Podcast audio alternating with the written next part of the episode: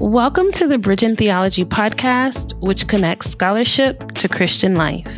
Bridging Theology is hosted by doctors Beth Stovell, Claudia Herrera Montero, Kevin Hill, Ryan Reed, and me, Candace Smith. Now here's Claudia.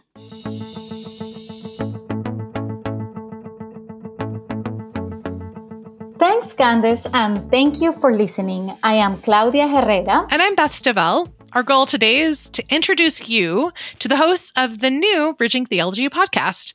Thank you so much for joining us today. So, Claudia, let's begin with a little icebreaker question. Tell us one interesting thing about yourself most people wouldn't know. Uh, I remember that when I was writing dissertation, um, it was so overwhelming at some point that we decided as a family to do movie night and to establish movie night on Friday nights. And we loved it because we saved that sacred space to stop everything we were doing and just have a movie night with pizza and popcorn and enjoy as a family. And even until these days, we do it, even if I finish dissertation, every time is like, we have movie night. So we love doing it. What about you, Beth?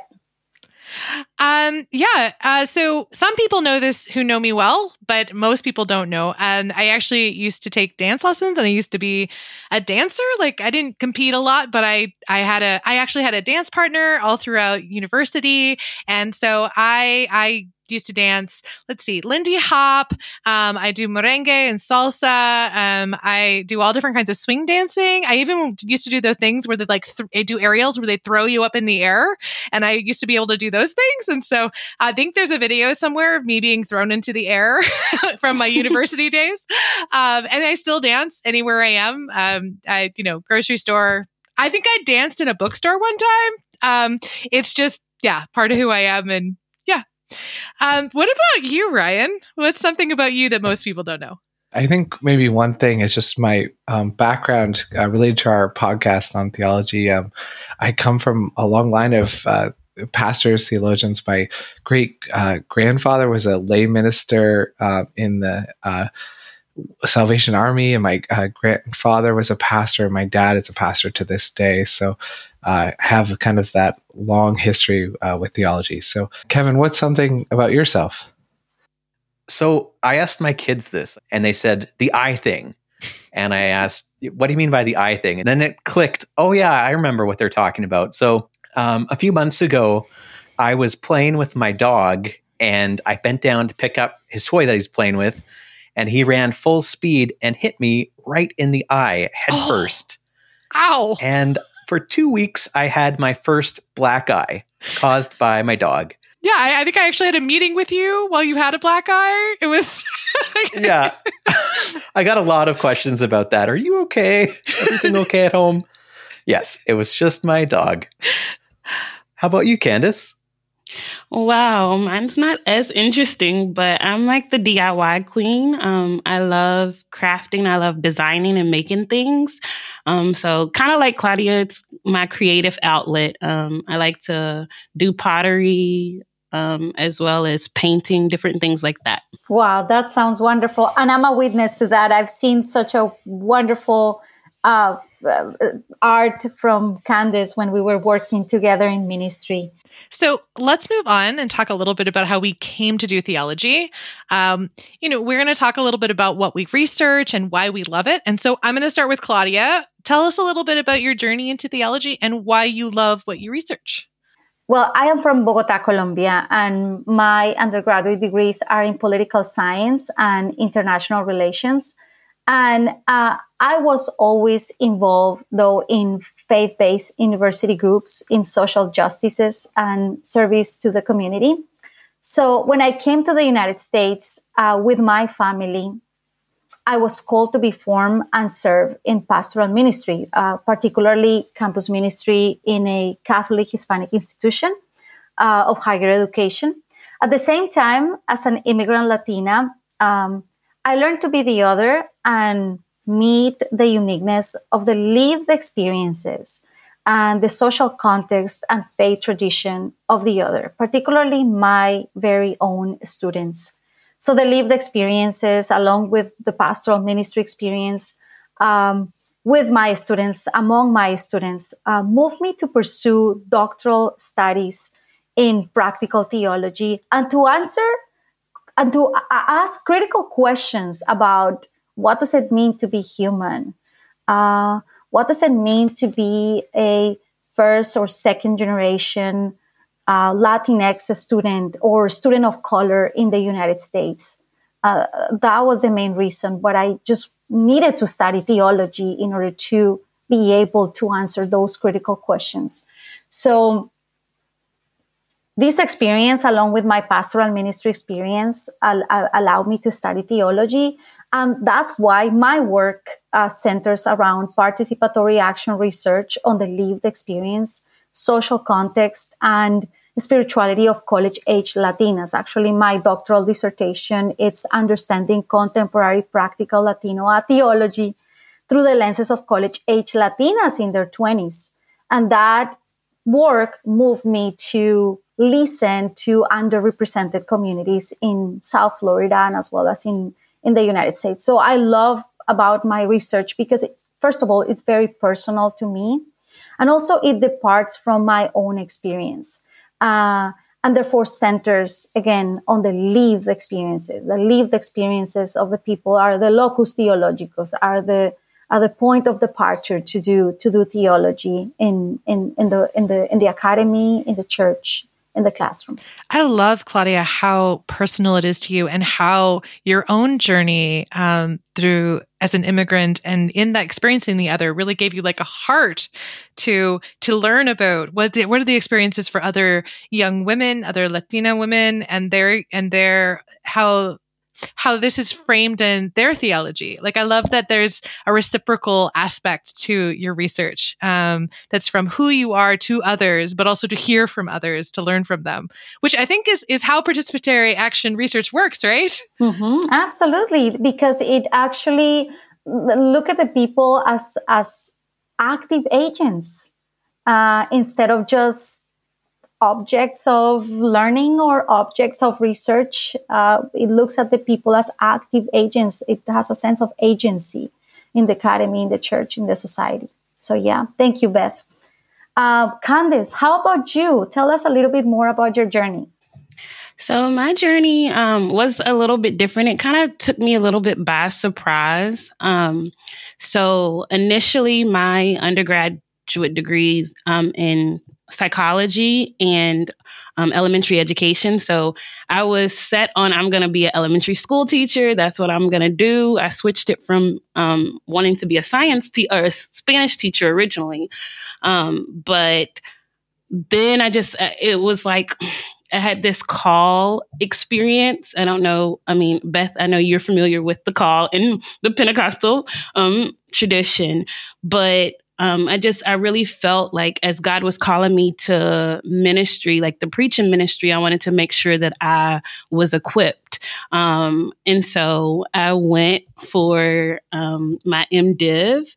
And while I was there, my professors really were talking to me about pursuing, like, maybe you really should go further and pursue. Um, theological studies, like advanced theological studies. And I wrestled between if I wanted to do New Testament studies or if um, I wanted to do something different. And practical theology went out for me because it was just a way to be able to bridge the gap um, between my degree in psych um, as well as the study of religion. And so I love the social sciences. It's always been a big part of my heart. And it was kind of like the perfect balance. Um, and much of my research centers around um, Black women, Pentecostal Black women, um, specifically my dissertation was on that um, pentecostal black women informal theological education. So just kind of examining the experiences of these women um, what brought them their journeys to bring them there to study but also how um, they want to faithfully live out. And i think that it's just like claudia it's very personal um, to me, I, I, do see my spirituality or, or my academic research is kind of like an extension of my spirituality. Um, and so, like, I love focusing on issues of embodiment and identity um, and how that impacts our spiritual, but also our civic engagement.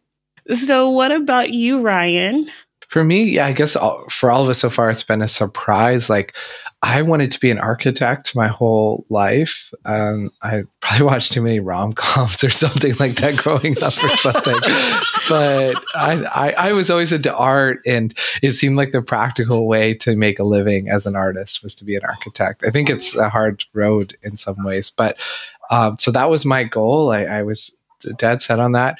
And then in my senior year of high school, I took uh, college. My church offered these just like a they we flew in a, a college professor, and he offered this class on early church history.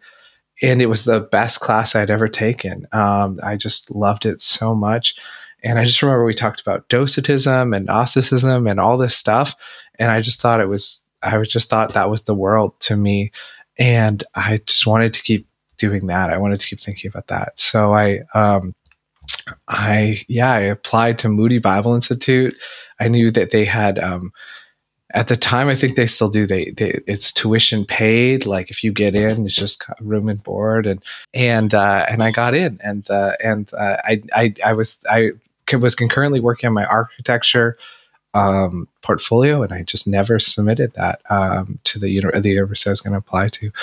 And then I just kept going with it. I wrote on my college application that I wanted to be a theology professor. I was really sold on that. And so I've kind of been pursuing that path ever since. Um, my um, research um, is in the uh, area of Reformation studies. I wrote on John Calvin and I wrote on happiness and flourishing in John Calvin. And um, I wrote on that. I guess everyone here is gonna this will bring out the knives, but I think that happiness is the most important topic. I mean, God and happiness. I guess bringing those together is that a person could think about. And uh, so that's why I wanted to do that. Initially, I wanted to do it. I think I mentioned this to you, Beth, on death in Calvin because I was kind of in a dark space when I was starting my research. And my mother was like, that's a terrible idea. And I and I, I and she was right. And and I thought, what if I went? I knew there's this deep Christian tradition of thinking about happiness. And I thought, you know, I wonder if that's there in Calvin because I was interested in Calvin, and uh, and it was, and so that was that's kind of what led me to that. So I've and I'm still very passionate about that. I do still think that um, maybe one of the most important questions a person can ask is what is the good life and how do I live it? And um, so, and that's um, what I want to keep researching and thinking about um, as long as God enables me to. So, um, yeah, Kevin, what about you? Yeah, like some of you, my journey into theology was a surprise. I had been doing my first year of commerce at a university, and I decided since I was a new Christian, I wanted to take a year off to study the Bible and scripture just for my own sake, and then I'd return. At least that was my plan. Mm-hmm. But I remember taking an introduction to theology class, and as a class, we read Athanasius's work on the incarnation of the Word. And somewhere along the way, that book just sunk its teeth into me. I ended up going out of the commerce degree and into this theology program, and I just kept going.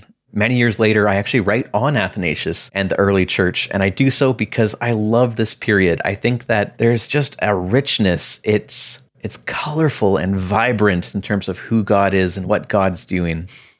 Hey Kevin, I don't I, I don't know if you know this. I don't think I've said this to you before, but actually Athanasius on the incarnation is actually part of the love story between me and my husband. So, um, so my husband John is a systematic theologian, and um, I'm a biblical studies person, as y'all know. Um, and I was taking a, my first like full fledged theology class and I was talking about how do we think about the incarnation for the class. And I just started dating John, and he was like, You got to read Athanasius. And so we read Athanasius together and like took notes together, and he talked to me about it. And I was like, Wow, this guy's awesome. Both Athanasius and John. and so, um, and so, uh, so yeah, so I, I sometimes like, I sometimes sometimes jokingly say Athanasius has, you know, kind of helped me fall in love with my husband. So Anyways, so I appreciate with you Athanasius and on the incarnation. That's an amazing story. And he's kind of like the bond of love between you. Yes, exactly. okay. Um, well, I'm really curious now, Beth, to hear what was your journey into theology and what do you love about your research?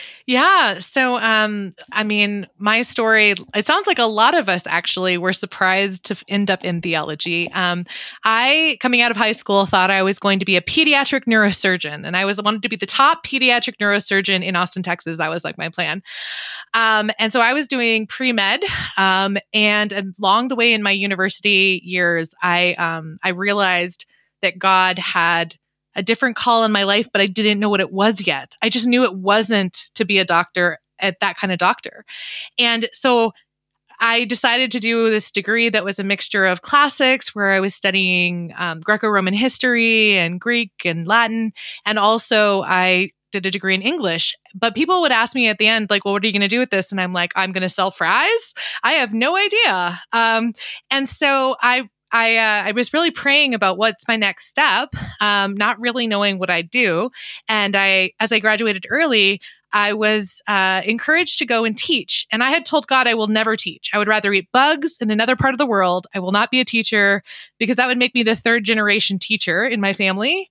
And I had a very strong aversion to this. So God had to say, no, you're going to teach if you want to be obedient. So I ended up teaching high school and junior high for a while and I loved it. I actually loved teaching. And I found out I passionately loved to teach. Um, but I really wanted to teach seminary is kind of what I imagined, even though I'd never been to one. Um, so I ended up in a seminary as my next step. And uh, God, through various circumstances, led me to move to another country, to Canada, which was a huge choice for me. I'd never lived more than 20 minutes away from my parents and then moved to another country where I knew no one. Uh, so I went to Regent College. And even there, I wasn't really sure what I was going to do. Um, so I studied English and spiritual theology. And at the very end of my program, I was almost done. I was one chapter away of my thesis from graduating, had taken all my courses in English and spiritual theology. And my New Testament professor sees me in the hallway and he stops me and he says, I want to talk to you. And I was like, okay. So I went to his office and he said, I think you should be a biblical scholar. I think the spirit says that you should be a biblical scholar. And I was like, does the spirit know that I have a totally different degree that I'm almost done with? Like, does the Holy Spirit know that? And um, apparently the Holy Spirit did. and so, um, but uh, I, uh, at the time I had just met John and was dating my husband, John, um, and uh, we were just married. So I was a little nervous. Should I go into this field of biblical studies? And part of the anxiety was I came out of a tradition where women don't teach the Bible. Um, and there isn't that women are not allowed to teach the Bible, that that's not a thing that women are supposed to do, that it's ungodly to do that. And so I had this pretty strong struggle between the calling I felt from the Holy Spirit and the encouragement I was being given from, you know, a scholar who I respected, um, and the tradition I'd come from and what it would mean to walk away or at least question that tradition.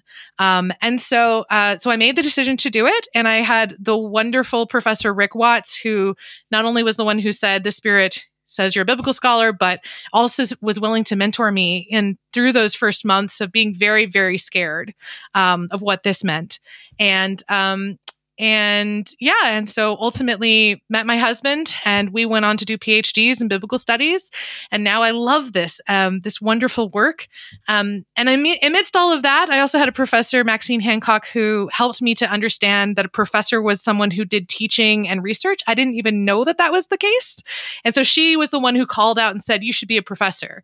Um, and so it's been really powerful to come to where I am now. Um, I didn't have any scope of imagination for this at all. Like I didn't grow up with even the ability to imagine that I could do this job um, or this work, and so it's that's been that's been kind of powerful for me in my own journey to get here. And then in terms of my research, um, I work in biblical metaphor. Um, so I work in the relationship between the Old Testament and the New Testament and how metaphor helps to connect that. Um, and I love it in part because I love the movement between the Old Testament and the New Testament, how the story of the Bible builds. Um, and I love to follow how these metaphors, especially the metaphors for Jesus or the metaphors for the Holy Spirit or the metaphors for the Father, how they build and change over time in, and how they give us this rich understanding of who God is and what God wants to do in the world, and um, and that we can trace that that growth in culture to culture to culture as God speaks again and again in fresh ways, but consistent with who God is from the beginning. And I, I love I love that part of the work that I do. All right, we've had a lot of uh, fun answering those questions, but now we're going to have fun, short, quick questions, a nice lightning round. So, um, so we're going to start with this. With the exception of me and Kevin, we all live in different cities all over the U.S. and Canada. Um, and so, can each of you tell me what's one thing you love about where you live? So, I'll start. I love that I'm right next to the mountains and we can go hiking. Uh, we hike in camp every summer for fun. So that's mine. So, uh, Candace, what about you? So I just moved to Dallas area um, in Texas. So I'm still learning um, and trying to find the things that I like. But right now, I like that I do get to have all the seasons now. So mm-hmm. I get to experience all of them. Woohoo! That's awesome. I, I I appreciate that. What about you, Claudia? I actually live in South Florida, but I live in a place that it's west of Broward County, a very close to the Everglades. So the sunsets are magnificent. Uh, it's kind of pr- it's a prayer to me. So I love one of my favorite moments is just go out and and see how the sun sets and see the beautiful colors of the sky and that's a prayer to me.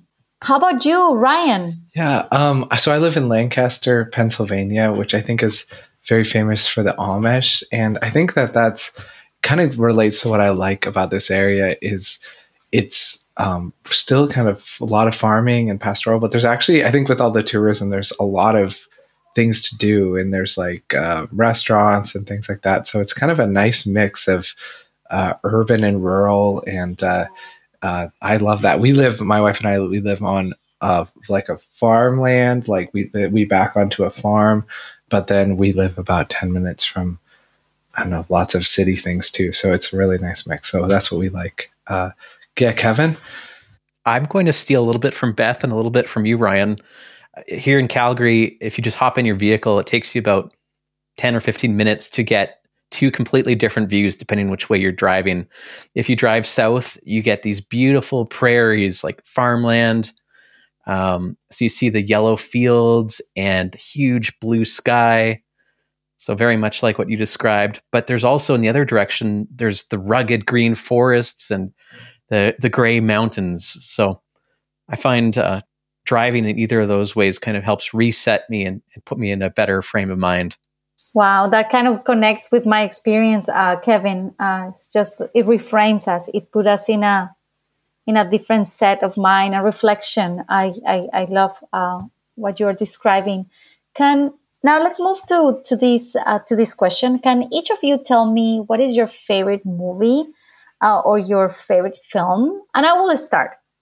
There's so many movies. My daughter wants to study film and and and TV production, and that's why we are fascinated with film. And so, but at this very moment, I love Encanto. Encanto is a new movie from Disney, and it takes me back to my culture, to where I'm coming from, to Colombia.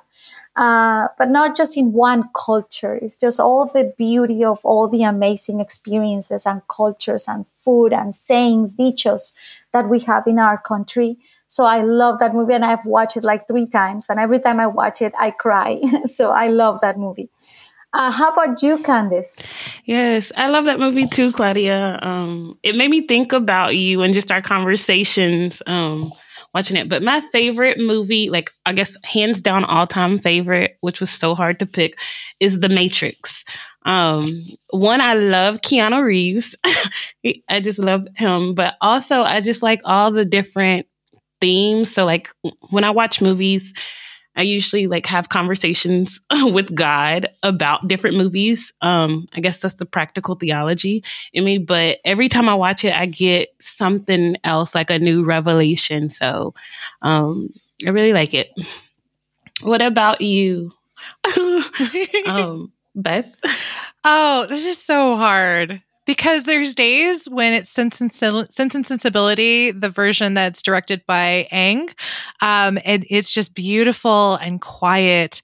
and lovely in this really powerful way. And it it does this beautiful job of picturing family relationships. But there's other days when it's like Shaun of the Dead and it's like romantic comedy with zombies.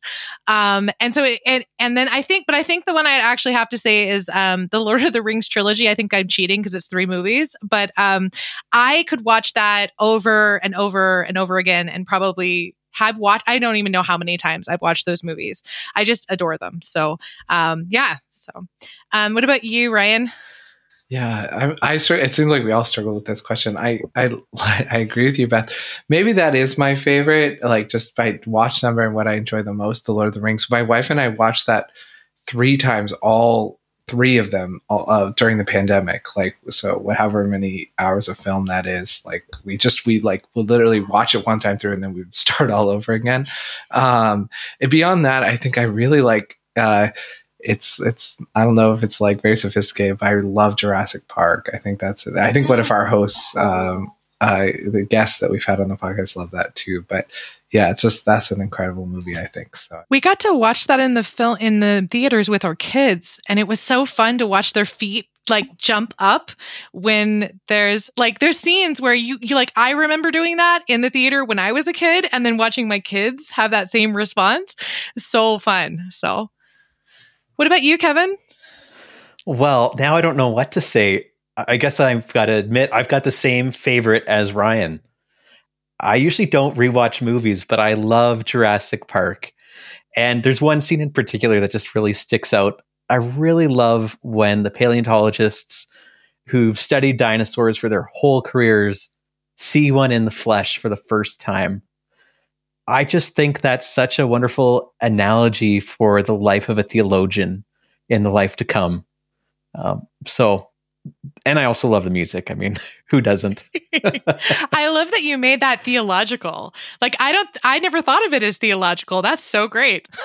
I'm usually a very shallow movie watcher. So that's like the one exception. it's like the vision of God or something. It's like an analogy for Thomas Aquinas. That's right. That's exactly what it is. It's a theophany. Uh, Brontosaurus as a vision of God. I love it. Um, so, uh, can each of you tell me if you could take an all expense paid trip somewhere without worrying about pandemics and whatnot?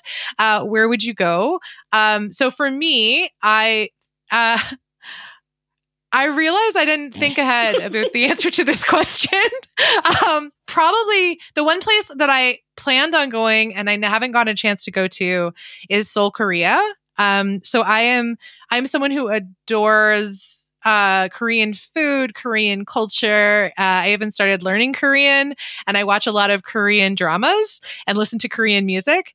And so um, I've wanted to go to Seoul for a really long time, and we actually planned, I think, three or four years ago to go to the international uh, trip that got um, that just didn't work out, and then since then we haven't been able to go. So that's probably where I would say. Um, what about you, Candace? So I'm torn on this question. Um, I really want to go to South Africa um, because I've been to West Africa and I just want to kind of see the differences. And there's several places um, that I want to visit in South Africa but because it's so cold right now and I'm not used to the cold anymore, I would love to go somewhere warm um, currently. So anywhere in the Caribbean right about now would be great. That's amazing. What's the temperature there right now? If you're, you're I'm just curious. Um, it's 20. Oh, that's yes. actually really cold. Yeah. Wow. Yeah, they shut down um, they shut down a Chick Fil A today, um, but they shut down like everything. The city is the DART's not running or anything. So yeah, Apparently I just love coming. the sentence. They shut down a Chick Fil A. yes, I was so so sad this morning. it's not Sunday, like kind of thing. Like yeah, anyhow, yeah. what about you, Claudia? Where would you go?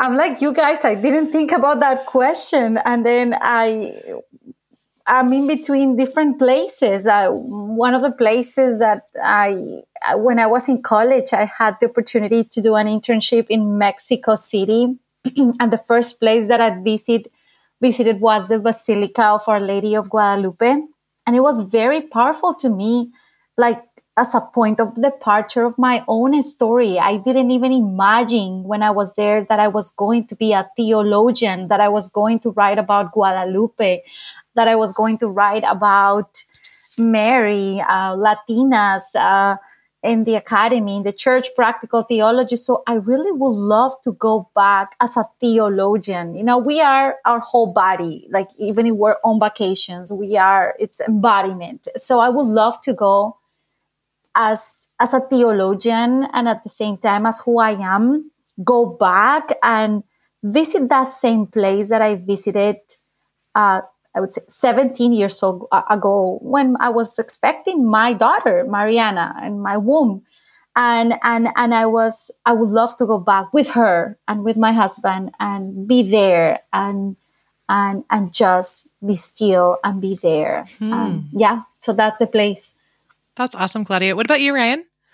Yeah. Um, I, I, we're all torn. Um, I would there's a lot of places I'd love to go. I would go to Norway is where I would go. Um, I have kind of, I guess, like my lineage that I was mentioning before. My um, my paternal grandfather was from Norway, and he was such a proud Norwegian. he would always talk about Norway, and he just drilled it into us. And I think it would be very beautiful too. And so it's just it's something I've always wanted to do is go to Norway. So that's where I would go. Yeah. Awesome. What about you, Kevin? So I'm torn. It would either be Istanbul to see Hagia Sophia, or I would love to go and see Alexandria and Cairo in Egypt. So I think I'd let my wife decide. Either of those would be fantastic. That's so cool. You know, every time I hear Istanbul, I hear the song Istanbul, Constantinople. I don't know why that's like that. I, I, know it's a place and I shouldn't just have a theme music for it, but somehow that's what I think of. But I know it's beautiful. So more cities could use a theme song. Okay, yeah. We could we could write theme songs. It could be part of the podcast. What do you guys think? as long as you're singing them, it's all good. yeah. and you can do some dancing for it too, right? I could, I could. No one can see it because it's on the podcast, but you know, I'll I'll be happy to dance in my booth here. So Kevin, do you think that's like your interest in that has to do with your work as like an early church historian? Those cities? Yeah. For me, so Hagia Sophia would be almost like a pilgrimage. Um, because I, I had a very powerful experience in the Vatican years ago, and I think I would have something similar there. Um, and Alexandria would be as for because that's where Origen and Athanasius are from, and then Cairo's right there. I'd love to see the pyramids because who wouldn't? Yeah, mm-hmm. cool. Wow, what you're saying, Kevin, just reminds me that when I thought about Jesus, teaching about Jesus made me realize that I don't just want to go to Holy Land as a pilgrimage, but I really want to go to Nazareth, you know, like to that little town of his mother, you know. So that takes me to the next question. Uh, I would love to hear from each one of you. If you could have coffee or tea with any historical, biblical, theological figure, who would you choose? And I will start. I will have coffee with Ada Maria Isasi Diaz. She has been my conversational partner in theology since the beginning. Uh, she's no longer with us here, you know, uh, uh, but uh, but I would love to have coffee with her. But also, I would love to have coffee with Mary of Nazareth, the mother of Jesus, the mother of God. How about you, Candace? So, um, again, I had a hard time, but if I could have coffee with anybody, it would be Queen Candace um, in the Bible, in the book of Acts. Um, I've just been doing a lot of like research with my um, my family, um, just tracing my roots and like naming is important. and so I just would like to kind of hear a little bit about just her life experiences. I know that Candace was the equivalent of um, like the Pharaoh title. So it's a dynasty of those women, but I would just love to hear more about their stories. Um, and then also the other person would be my third great grandmother. Um, so I've kind of, I guess, hit a wall with my research there. So just to be able to have a conversation and to learn more um, about her parents, um, so I can continue my research. Yeah. What about you, Beth? You know, it's interesting that made my initial answer was going to be Julian of Norwich. Um, she is somebody I love. She she actually brought me from a pretty dark place in my university years, um, where I kind of was walking away from God to some degree.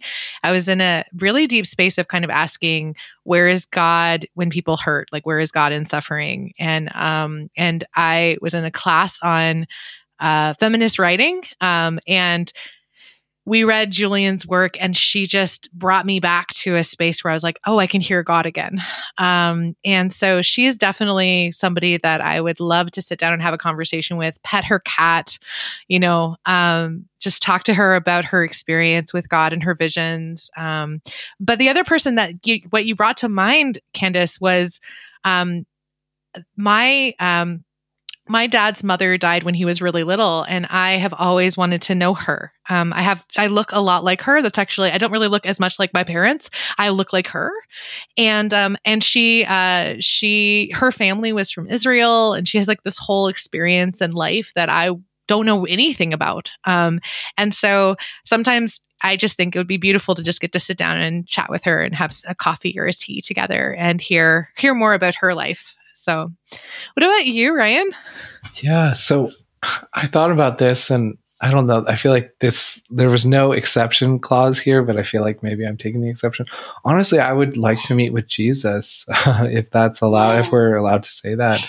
Um, I think oh, I'm teaching this class on Jesus Christ um, at my church, and I'm just really you know, I mean, he's our savior, and I would like to, you know, who who else would I like to be with? yeah, so I don't know if, if I'm allowed to say that. I, I don't know. It's like the Sunday school answer, but that's. I mean, the, he's a pretty biblical theological figure. Yeah, yeah it's kind of like yeah, kind of seems important. If I if that's not allowed, I would probably choose. um Again, this is going to be um, very cliche maybe, but probably the Apostle Paul. I, I think sometimes our our, our um, faith, at least the faith I've grown up around, is maybe overly Pauline, but like he still has shapes, you know, the majority of the New Testament, and and and um, and and I, there's so many passages that I would love to just what did you mean by this? And like why you know like what was that what were we supposed to get out of this? How do you read these Old Testament texts? Like there I would have so many questions that I'd love to ask uh, him. So that those are two figures I'd be interested to meet with. Um yeah Kevin who would you want to meet with? Well I guess now I don't know how to how to top your first. Jesus and Paul. yeah. So like, yeah, I just yeah. Since I've taken the the obvious, I can't, I can't talk. No matter what I say, I'm going to look like a a, a heathen, right? so I might as well embrace the the borderline heresy and say Origen of Alexandria. Oh, absolutely. He was brilliant um, he was saturated in the scriptures, but he was also devoted to the pursuit of God with his heart and his mind. And I think I could just learn so much from him. He'd be so fascinating to talk to. And he had such an impact on the later Eastern theological tradition. Still not as good as Jesus, wow. I would say. Sorry. this isn't a competition, Ryan. Wrong answer. Um, I would like to meet with God. Anyone want to compete with that? I, am the I'm the only one that wants to meet with Jesus on this podcast. So, oh, Origen would agree with you, Ryan. Well, I want to meet with the mother. you know, so fair enough. Fair enough. Mm-hmm.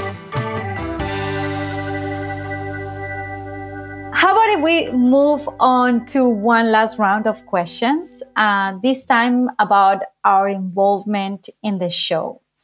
Um, so, Beth, how did you get involved in bridging theology? What does this podcast um, matter to you? Yeah, so I I'm was trying to remember exactly how all of this started, but I I'm pretty sure it came out of a conversation um, that I was having with Kevin. Um, so Kevin and I, I don't remember how we got in touch with each other, but Kevin realized that we were both theologians, both in the same city, um, both cared a lot about how do we connect to theology to the church.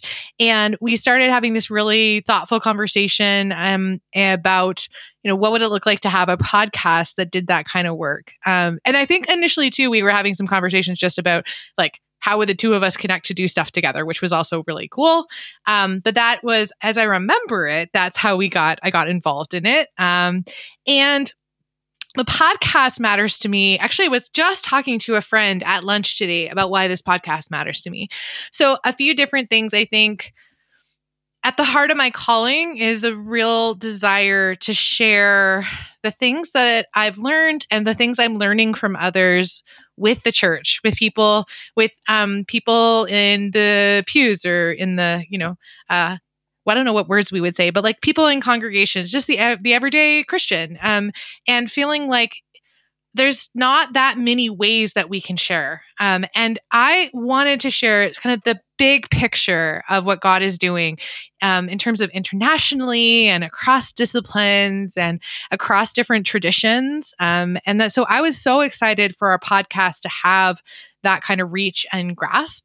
Um, and yeah, so I'm excited. And and the people we've been interviewing have thus far, I know this is the first time people are hearing this, but we've already been interviewing people and it's been so profound. I've gone away from the interviews feeling just so excited um, about you know if only if the five of us ever hear this i'll still be excited because it was it's been such a beautiful experience. So what about you candace?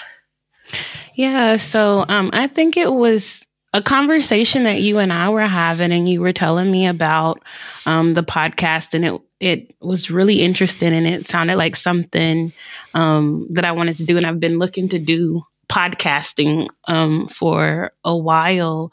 Um, but this particular one, my story, I guess, is a little bit similar to yours. Um, I'm a fourth generation, well, I was raised as a fourth generation Pentecostal. Um, and there's historically within my tradition just kind of a disconnect between the church and the academy. Um, and I have been very intentional um, about just my commitment to um, bringing the skills that I learned, the the tools um, from my theological studies back into the congregation. So just making sure that I'm a resource and can kind of empower and also help others who may take up that journey to kind of bridge that gap. Um, so I think that the podcast was perfect, not just for my tradition, but even for others. Um, and kind of like what you said, it's been amazing to hear the the journeys um, and the research of so many others. Um, and it's making theology more accessible. Like I always say, the university or the academy should make sure that they're impacting the communities around them. So I think this is one way that we're helping to do that. Um, what about you, Ryan? Um, I guess kind of going to the surprise theme, I it was kind of a surprise. Um, I some some of the other podcasters, uh, you all knew each other for a while. I just I was following Kevin on Twitter. Um, I like some things that he was saying, and he threw it out there. And I had been thinking about wanting to do a podcast. and said, I'll just message him. And I, am one thing I didn't mention. I'm a dual citizen, um, so I'm um, yeah Canadian U.S. citizen, and so I immediately connected with Kevin just around Canada and such some different things. And so I was really I was interested, and then kind of our team started forming and so it's been really exciting. And then the mission too. I, I definitely am really excited about the mission of what we're doing. Of being this, we we talk a lot about inters, all the different inters that we are, and um, we're interdenominational and and and and, and inter. You know, we're really exploring different connections. I think on this podcast and trying to connect it to the church, and that's something I'm really passionate about. Like I'm try like I mentioned before, I'm teaching a class in my church right now. I really want to be really involved in the church. And so to do something that connects academic theology to the life of the church is really exciting to me. So um, kind of those that's those two things. So yeah. Kevin, what about you? Yeah. So I don't work in the academy And I'd been out of writing and researching for a little while. And I just, I really was starting to miss being part of a community of students or scholars, just people who are engaged in trying to love God with their minds. So I started reaching out on Twitter, as you said, Ryan, and some other networks. And the podcast kind of developed from there between conversations with with Beth and with Ryan and then some others. The podcast matters to me because there's often perceived to be a separation between the head and the heart. And I don't think that's actually the case for a lot of people. I know a lot of intellectuals who also have a vivid Christian faith. And I hope that these types of people, when they hear this show and hear experiences uh, from scholars and others about integrating faith and the mind, I hope these kinds of people can be encouraged, encouraged to continue to be true to who God made them and continue to dig deep intellectually and continue to connect what they're learning to their faith and then live out what they've learned. Um, I know some people they worship through dancing and, and jubilation or singing, but you can also worship, I think, through through the inner life and through study and reflection. And I think that's okay as well. So I really hope that we can encourage intellectual Christians of all types to continue to be who God's made them. And I hope that we can also continue to have a um, an awareness of how the Holy Spirit is moving internationally and interdenominationally um, throughout various intellectual communities and throughout various churches. Claudia, what's your story on this? How did you get involved and why does this podcast matter to you? Well, first of all, Kevin, thank you for for your words because that that is my experience and and that's something that I try to re- uh, talk with my students and among my students every class. This is not just pure intellectual knowledge, but how can we bridge our knowledge with our faith, with our heart. And so thank you for, for reminding us of that. So I, I was thinking about the beauty of community, the beauty of relationships. Everything begin with relationships. I am my relationship. So, so when I was thinking about this answer, I thought about Beth uh, and, and, and, and how she was a professor at the university where I was the director of campus ministry. And, as, and at the same time, I was doing my PhD in practical theology. She was a great mentor. And then over time, we became great friends and colleagues. And and we got to publish together and even go to ARs together and establish traditions in AR, all of that. so there's a baby Jesus drink that you know we can tell a story about at some point. so so yeah, so um, so th- th- so we we became friends, we became colleagues, and then with those friendships and colleagues, you get to work later on. And uh, so I was invited by Beth uh, to to be part of this uh, podcast, and she said, "Claudia, this is this great podcast that we're putting together." Uh, uh, so, so as a Catholic practical theologian, uh, my work always sat in the margins between the church and the academy, in light of my experience. And I say in the margins because I am a woman in the church. I am a woman in the academy. So a woman in the margins of those two worlds. So I think it is important to continue opening spaces where where those two publics of theology encounter. Uh, and I, I, and I don't say they bridge, but encounter, like a culture of encounter. Pope Francis talks about a culture of encounter, encuentro. You know, it is important to reflect of how much the lived experiences of our faith communities inform our theological thinking and how much our theology converses with what happens at the core of our communities of faith. And uh, so I, am excited about this opportunity. Uh, I'm excited, as Abed said, about those conversations, critical conversations that have made us also think about new uh, ways of dialogue and interdisciplinary dial- dialogue that will inform ultimately our communities and the three of them uh, the, the church, the academy, and the society.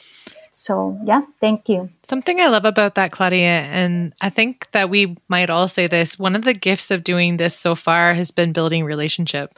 And so some of us have, like Candace and Claudia and I all know each other for years. I think we're almost at a mm-hmm. decade now, actually, of relationship with yeah. each other, which is really exciting.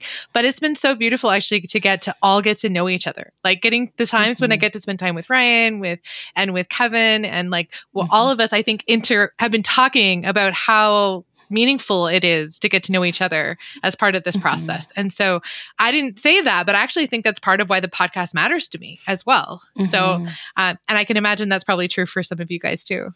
Absolutely. Absolutely. Well, we've enjoyed sharing with you about who we are and why Bridging Theology matters to us. And we hope that you'll join us in our future podcasts as we interview theologians who represent broadly different theological traditions and disciplines and diverse locations across the globe. Um, and all of these all of these different theologians we're interviewing they all want to be part of how we bridge theology. And so we hope you'll you'll be with us through that. Thanks for listening to today's episode. If you'd like to learn more about the podcast visit our website at bridgingtheology.com and if you'd like to support the show, please subscribe to it in your podcast player, rate it, or share it with others. This episode was produced by Kevin Hill.